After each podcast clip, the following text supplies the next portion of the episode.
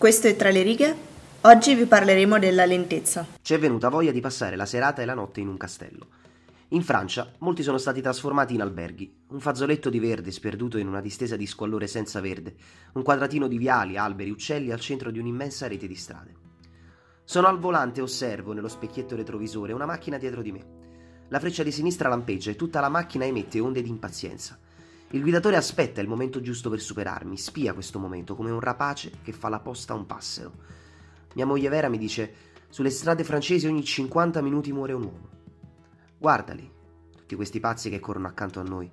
Sono gli stessi che sanno essere così straordinariamente prudenti quando sotto i loro occhi viene scippata una vecchietta. Com'è possibile che quando guidano non abbiano paura? Che cosa rispondere? Questo, forse. Che l'uomo curvo sulla sua motocicletta è tutto concentrato sull'attimo presente del suo volo. Egli si aggrappa a un frammento di tempo scisso dal passato come dal futuro. Si è sottratto alla continuità del tempo e fuori del tempo. In altre parole, è in uno stato di estasi. In tale stato non sa niente della sua età, niente di sua moglie, niente dei suoi figli, niente dei suoi guai e di conseguenza non ha paura, poiché l'origine della paura è nel futuro e chi si è affrancato dal futuro non ha più nulla da temere.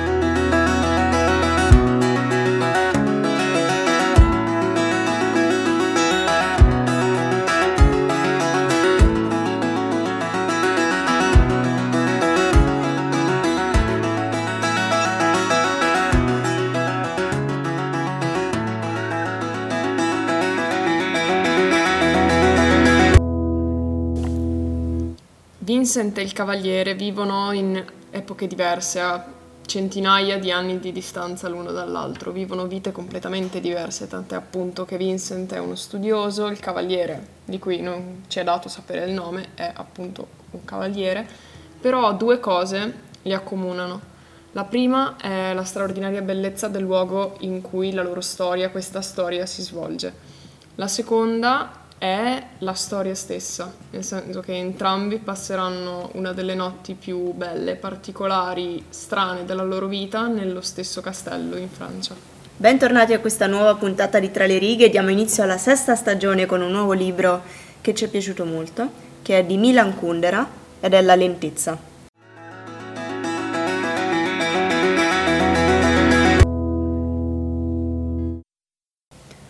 Cominciare diciamo, che, diciamo da subito che il libro si articola in diverse parti e non ce n'è una predominante sull'altra come effettivamente sono i temi del libro che sono tanti e non ce n'è uno predominante sull'altro. Diciamo esatto. che si alternano, si susseguono, si rincorrono. Tra l'altro Bene non è neanche così immediata questa distinzione di storie. Cioè sì, si capisce che sono storie diverse però non è sempre immediato lo stacco tra una e l'altra. Cioè ci metti magari una pagina a capire che sei che sei passata a una storia. Sì, questo perché sono molto intrecciate, come alla fine sono intrecciati anche effettivamente i loro discorsi. Sì, i temi trattati. I temi, anche un po' le loro vite in realtà. Esatto, infatti magari stai parlando eh, del, di un castello in Francia, cioè stai ascoltando la conversazione riguardo quest- la storia di questo castello tra lo scrittore stesso e sua moglie e la pagina dopo ti sta raccontando della storia di quel ragazzo che ha passato la notte in quello stesso castello 200 anni prima. Esatto. Diciamo che fin da subito quel che emerge più chiaro è un, l'argomento di tipo filosofico-sociologico. Già in macchina il cavaliere, uno dei protagonisti, insieme alla moglie Vera, eh, stanno intavolando un discorso che è un discorso che spazia dalla società moderna alle questioni sulla sessualità, eh, al sì, modo in cui ci si rapporta alle altre persone. In questo caso il protagonista, quello che ha la conversazione con la moglie vera, è lo stesso, è lo stesso Kundera, è lo sì, stesso scrittore. Sì. sì, sì. E anche questo ci ho messo un po' a capirlo in realtà. Eh, ti dirò, io è come se l'avessi, cioè, come se l'avessi capito che era lo scrittore stesso, però cercavo, continuavo a cercare la conferma esatto. del libro e non riuscivo a, a, ad avere questa, questa, certezza. Io ho avuto ecco. la certezza a un certo punto quando la moglie si rivolge a lui, lo chiama Milan. Ah, ecco, e allora ho detto, mi ricordo che ho chiuso il libro, ho controllato il nome dell'autore, ho detto aspetta, voglio... Ah, ecco, eh, vedi, io per esempio mi sono persa questa parte, sarà che forse l'ho letto un po' di tempo fa, però non ricordavo questo particolare. Ecco. Comunque appunto si apre, dicevi, con eh, queste elucubrazioni filosofiche sulla lentezza, sull'amore, un po' su temi Esattamente.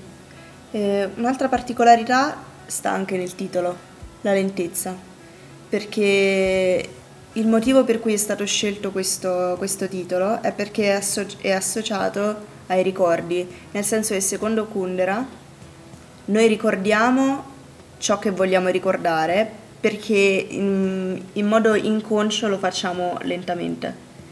Al contrario, le cose che vogliamo dimenticare sono le cose che non ci piacciono, ovviamente, sono le cose che cerchiamo a evitare, quindi a far passare il più velocemente possibile. Quindi la velocità è associata al, al dimenticare e la lentezza è associata al ricordare. Che è interessante se ci pensi come invece percepiamo questi momenti, come sia al contrario. Nel senso i momenti brutti, i momenti che per assurdo vorremmo dimenticare, li viviamo molto più lentamente, come se il tempo non passasse mai. Penso che sia anche una questione di processi di assimilazione. Sì, immagino, immagino di sì, infatti, però è, è, interessante vedere questa cosa, come poi in realtà nel nostro ricordo la cosa si inverta. Assolutamente sì. E inoltre lui associa al... cioè eh, diciamo che il libro si apre con un po' un elogio alla lentezza, senso appunto proprio per questo motivo, un po' legato ai ricordi, eccetera, la lentezza è percepita come una qualità che si è persa nella società attuale. Perché al momento siamo tutti impegnati a fare le cose di corsa perché abbiamo paura di non avere abbastanza tempo per, per riuscire a fare tutto ciò che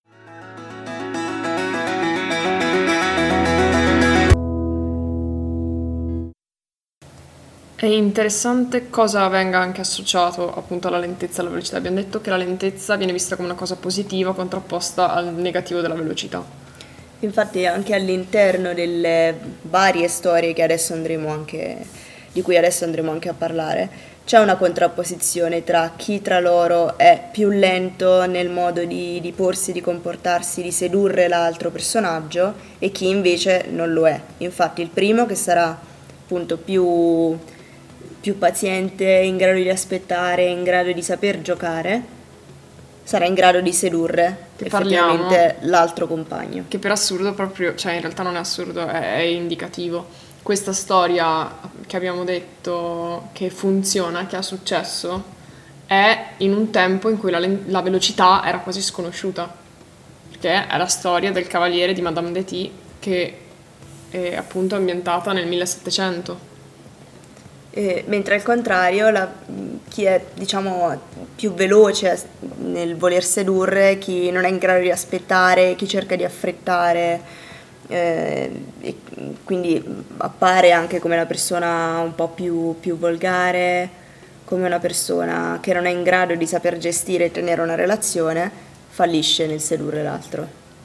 Sì, si fa senza pensare, si fa senza riflettere ci sono tutta una serie di cose che sem- sembrano dire devo fare più velocemente possibile o non riuscirò mai a fare nulla e questo porta inevitabilmente al fallimento. Questo è il caso succede, invece esatto. di Vincent e di Julie. Esatto. Julie o Julie? Boh, dai, mm, francese. Julie. Julie. Così, suona meglio. suona meglio. e questa, questa storia è molto particolare in realtà, cioè anche la conclusione di questa storia. Nel senso che si svolge durante una conferenza di entomologia. Esatto. Bellissima. Dove ci sono tutta una serie di personaggi, uno più assurdo dell'altro, di cui poi vi racconteremo. È perché... come la storia stessa, effettivamente. Sì, esatto. Cioè, che vanno a intersecarsi una serie di storie assurde. Perché non c'è solo la loro. Poi in parallelo alla loro c'è quella dell'immacolata, della giornalista innamorata del politico. E in parallelo c'è quella di questo studioso cieco solo profondamente solo e incompreso. E non lo so, ha un che di tenero quello, quello studioso. beh, beh, eh, ha la tenerezza un po' dello sfigato di turno, ecco. Sì. Mettiamola così, mettiamola così. eh vabbè dai, non è che puoi eh, bullizzarlo per quello, come fanno tutti gli altri. Ti senti preso in causa? Ma è la coda di paglia, eh, Questa Marche. sesta stagione comincia con Cecilia che è più simpatica del solito.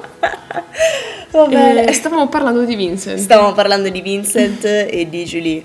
A Vincent, appunto, come dicevamo, è proprio il prototipo di uomo affrettato eh, che cerca di fare di tutto per, eh, per ammaliare Julie, o Julie, non lo so, ho problemi anche perché lo leggo e boh. Eh, però effettivamente non ci riesce perché Julie non, non è effettivamente attratta da lui. Ma in realtà non è neanche quello, secondo me, perché Julie è attratta da lui, tutto sta andando bene finché lui non precipita le cose per prendersi la sua rivincita su quello che gli altri pensano di lui. Secondo me in realtà Julie non è realmente attratta da Vincent. Ma non lo so, secondo me è attratta da Vincent finché Vincent le presta attenzione. Nel momento in cui lui decide di usarla per suoi scopi personali, lei ovviamente perde interesse perché si sente usata.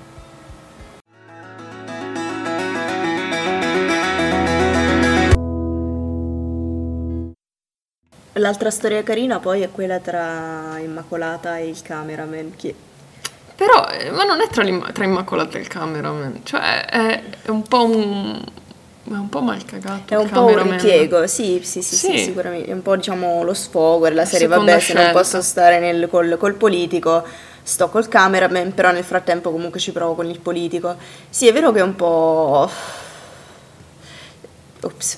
Sì, è vero che è un po' sicuramente lasciata lì in secondo piano, però a un certo punto comunque viene, viene dedicato un capitolo e, sì, diciamo... e, secondo me ha la sua importanza anche quello, cioè ti fa capire effettivamente come lei lo stia sfruttando, come lei non sia effettivamente del tutto immune al fascino di lui, però comunque preferisce l'altro per una questione di, di utilità, di, di, ripiego. Di ossessione. Anche. Di ossessione. Perché sì. lei a un certo punto, allora, intanto spieghiamo cosa c'è tra lei e il politico di base nulla.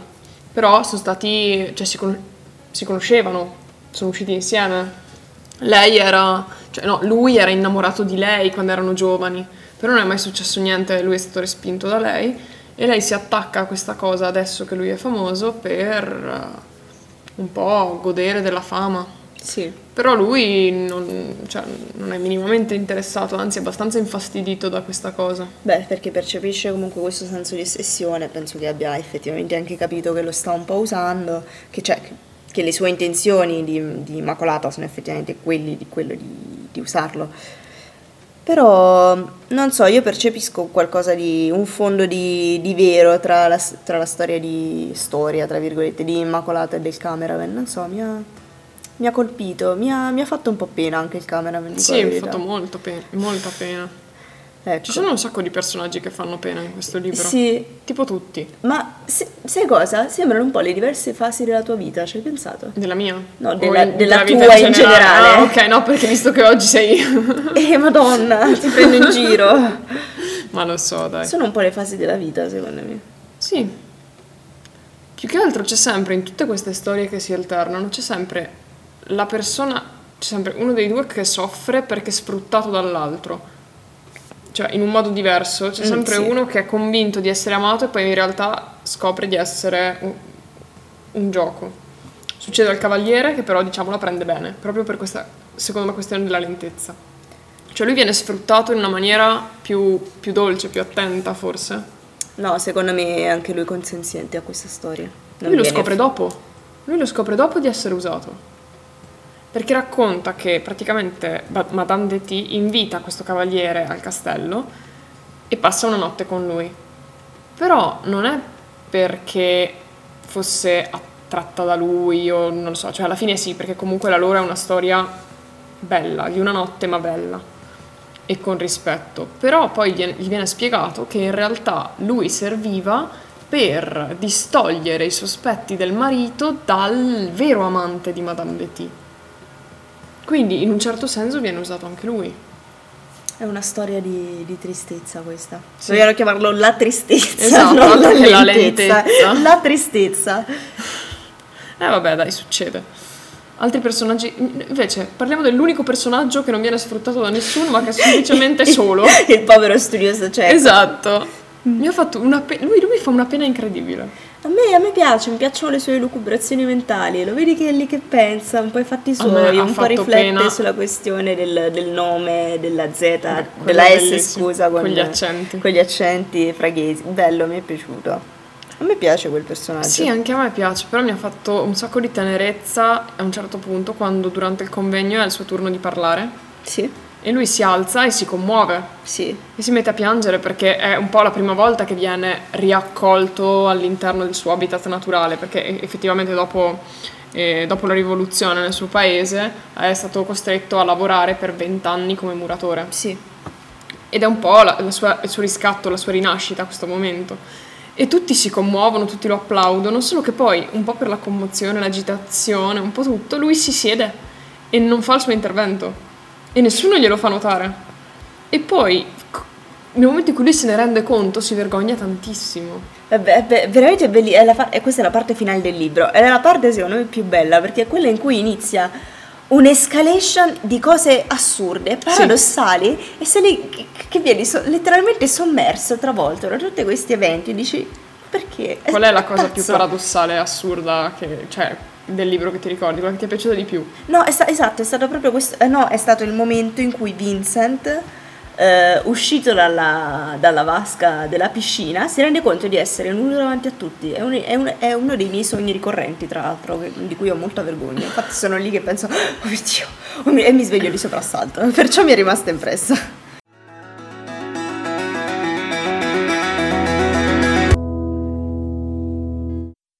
A un certo punto del libro poi Kundera eh, introduce anche il concetto del ballerino, il, secondo cui il ballerino è quello che cerca sempre degli spettatori davanti a sé nel momento in cui si trova con delle persone. Penso al momento in cui c'erano Vincent e altri studiosi effettivamente al, al convegno di entomologia che parlavano e Vincent cercava di apparire un po' come lo splendido della situazione. Sì, esatto. La cosa interessante è che lui è un po' è quello è un teorico del concetto di ballerino, ma lui si, si sente estraneo a questa figura, invece proprio questo convegno che comincia a notare il fatto che forse lo è un po' anche lui, che forse lo siamo un po' tutti. Il punto però è che poi a un certo punto questo ballerino, quando incomincia ad acquisire fama, poi inizia ad avere successo che però ha su di lui un effetto drammatico e che ha un effetto drammatico anche sulle persone che gli sono intorno. Assolutamente, ma come poi succede effettivamente secondo me anche nella realtà. Cioè questo bisogno assoluto di um, sorprendere, stupire, essere al centro dell'attenzione, essere ammirati. Sì, esatto, è una cosa che secondo me è, è forse più, più vera adesso che qualche secolo fa. Sì, proprio per la questione, per la, la, nuova portata che hanno i media, che hanno i social, che, cioè con, con l'avvento della tecnologia secondo me è più facile essere sotto i riflettori, per quello che adesso questa cosa si sente di più. No, io penso che sia per una questione di arroganza, Anche. nel senso che prima, se volevi apparire come il figo della situazione, eri uno che studiava, che aveva studiato fondamentalmente, che continuava a studiare che aveva ricevuto dei riconoscimenti, magari inserito all'interno del mondo dell'università, quindi gratificato anche per i suoi studi, e quindi venivi automaticamente riconosciuto come il figo della situazione. Eh, ma questo può adesso essere... è diverso, perché adesso, considerando che la cultura è secondo me stata un po' messa da parte sotto questo punto di vista, c'è chi si arroga anche un po' il diritto o la brillantezza, ecco, di essere chissà chi solamente per per dei meriti che effettivamente non ha, nel senso che se nessuno ha più una cultura così lampante da poter, da poter mostrare, il livello è come se un po' si appianasse e quindi come se ci fosse tanta massa che cerca di, di salire, di distinguersi. Ma questo per, è dato proprio, per citare un po' il concetto che c'è anche nel libro, dalla velocità con cui è possibile diventare famosi e con cui è possibile essere dimenticati. Cioè è tutto troppo veloce, quindi anche questo non è più necessario nulla per essere famosi e per essere al centro dell'attenzione. Durante tutto questo tempo, dal bar nei pressi della hall, Vincent ha osservato il bersaglio del suo disprezzo. Poiché la scena si svolgeva a una decina di metri da lui, non ha capito nulla della conversazione. Una cosa però gli sembrava chiara. Berk appariva ai suoi occhi esattamente come Pontevel l'aveva sempre descritto, come un pagliaccio da mass media, un guitto, un gigione, un ballerino e certamente si doveva solo alla sua presenza se una troupe televisiva si era degnata di occuparsi degli entomologi. Vincent l'ha osservato attentamente, studiandone la tecnica. Il suo modo di non staccare mai gli occhi dalla telecamera, la sua abilità nel mettersi sempre davanti agli altri, l'eleganza del gesto che fa con la mano per attirare l'attenzione su di sé. Nel momento in cui Berk prende Immacolata per il braccio, Vincent non ne può più ed esplode. Ma guardatelo! La sola cosa che gli interessi è quella tizia della TV. Non ha mica preso per il braccio il collega straniero, lui se ne frega dei colleghi, soprattutto se sono stranieri. La televisione è il suo unico dio e anche la sua unica amante, l'unica concubina. Perché scommetto che non ne ha altre. Scommetto che è uno senza palle e che nell'universo intero non ce n'è un altro come lui.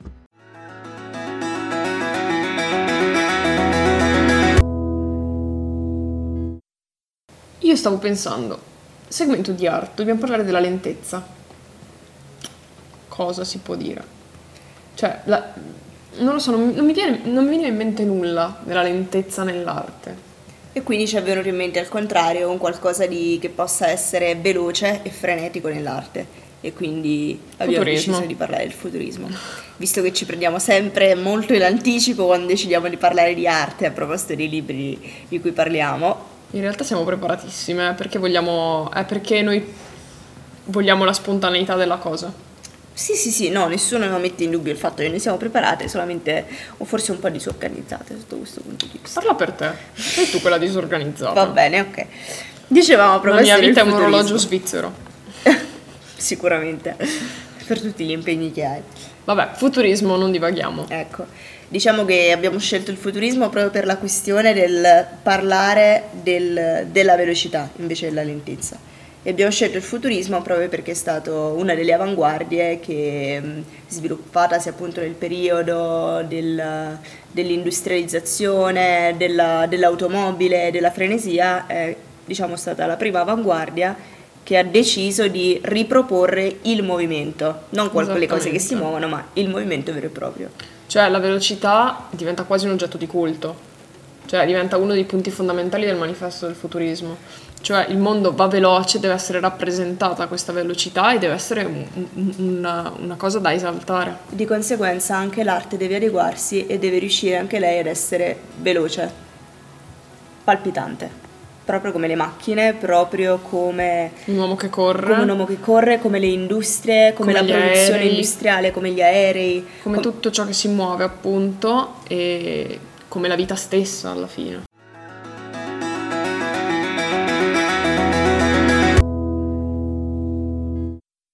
Questo succedersi mi sembra ormai chiaro, non lo afferriamo con la ripetizione di gambe, di braccia, di figure come molti hanno stupidamente supposto, ma vi giungiamo attraverso la ricerca intuitiva della forma unica che dia la continuità nello spazio. Questa è una frase di Boccioni con cui parla della, della scultura appunto forme uniche nella continuità dello spazio. Che per capirci è quella che sta dietro la monetina dei 20 centesimi. Esatto, che appunto ra- rappresenta un uomo in movimento, rappresenta il movimento e la fluidità di questo, di questo movimento, quindi in un certo senso la velocità comunque.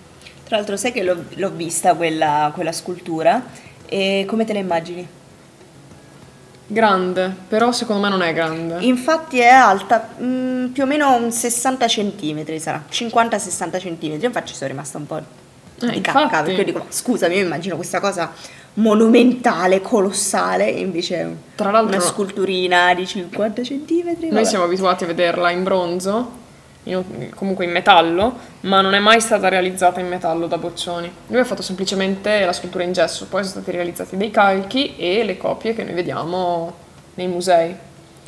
Sì. Infatti ne esistono vari esemplari, non solo quello che tu hai visto al MoMA, ma ne esistono Sì, infatti io diversi. penso che sia una copia quella che ho visto io. Beh, ma tutte sono copie, cioè lui ha realizzato l'originale in gesso, poi tutti i calchi e tutte Sì, nel senso le non ho visto riproduzioni. l'originale in gesso. No, in quel l'originale in gesso è in Brasile, quindi non credo. A meno No. che non mi hai mai raccontato di un viaggio stupendo che tu Eh, abbia no. fatto, però vabbè. senso. No. Eh, sì, abbiamo, abbiamo scelto questa scultura sicuramente perché è un po' il manifesto, diciamo, la, la scultura manifesto del movimento.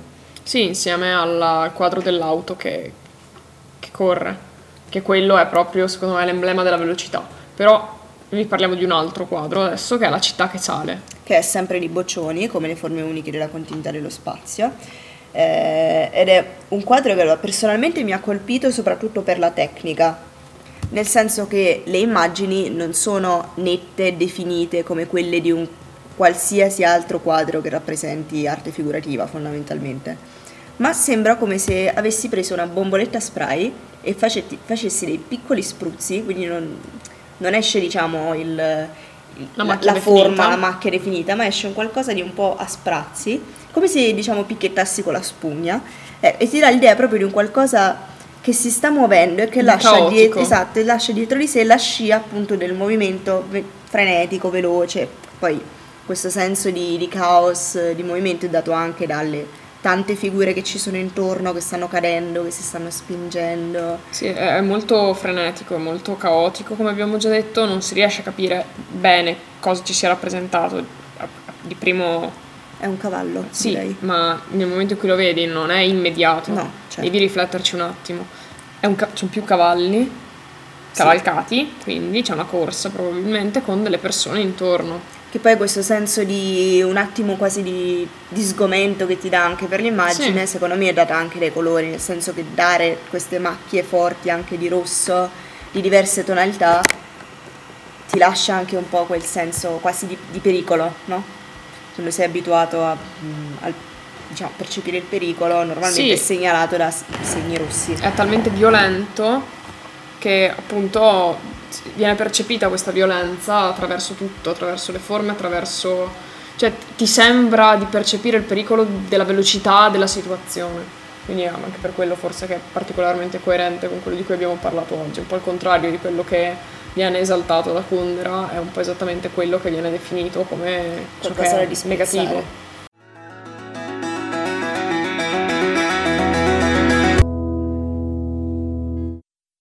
Si conclude qui la prima puntata della sesta stagione di Tra le righe. Non vedevo l'ora di ricominciare, ti giuro, mi mancavi Marghe. Abbiamo registrato due speciali la settimana scorsa. sì, ma mancavi lo stesso. No, sei stata antipatica oggi, non ti dico che mi mancavi. Vabbè. Comunque anche Vediamo sono contenta, mi ecco. mancavate voi che ci ascoltate, me non no. Cecilia. e comunque Scherzo. questa puntata sono contenta, è andata bene. Spero sia piaciuta anche a voi. A me non troppo, in realtà. Secondo me ce ne sono alcune che sono uscite meglio. Beh sì, non ho detto che è la migliore in assoluto, ho detto che sono contenta. Prossima, la gabbia- storia di una gabbianella e del gatto che le insegnò a volare. Di Sepulveda. Capolavoro. E ve la raccontiamo la prossima settimana, Quindi sempre alle 19. Non so perché dico 17 perché penso alle 7. Quindi, però no, sono le 19. sempre su Samba Radio, sempre troverete tutti i link, tutti i podcast sulla nostra pagina Facebook e sul sito. Seguiteci su Facebook perché lì è dove di solito mettiamo appunto gli appuntamenti. Quindi ciao e buona settimana. Ciao! Ciao!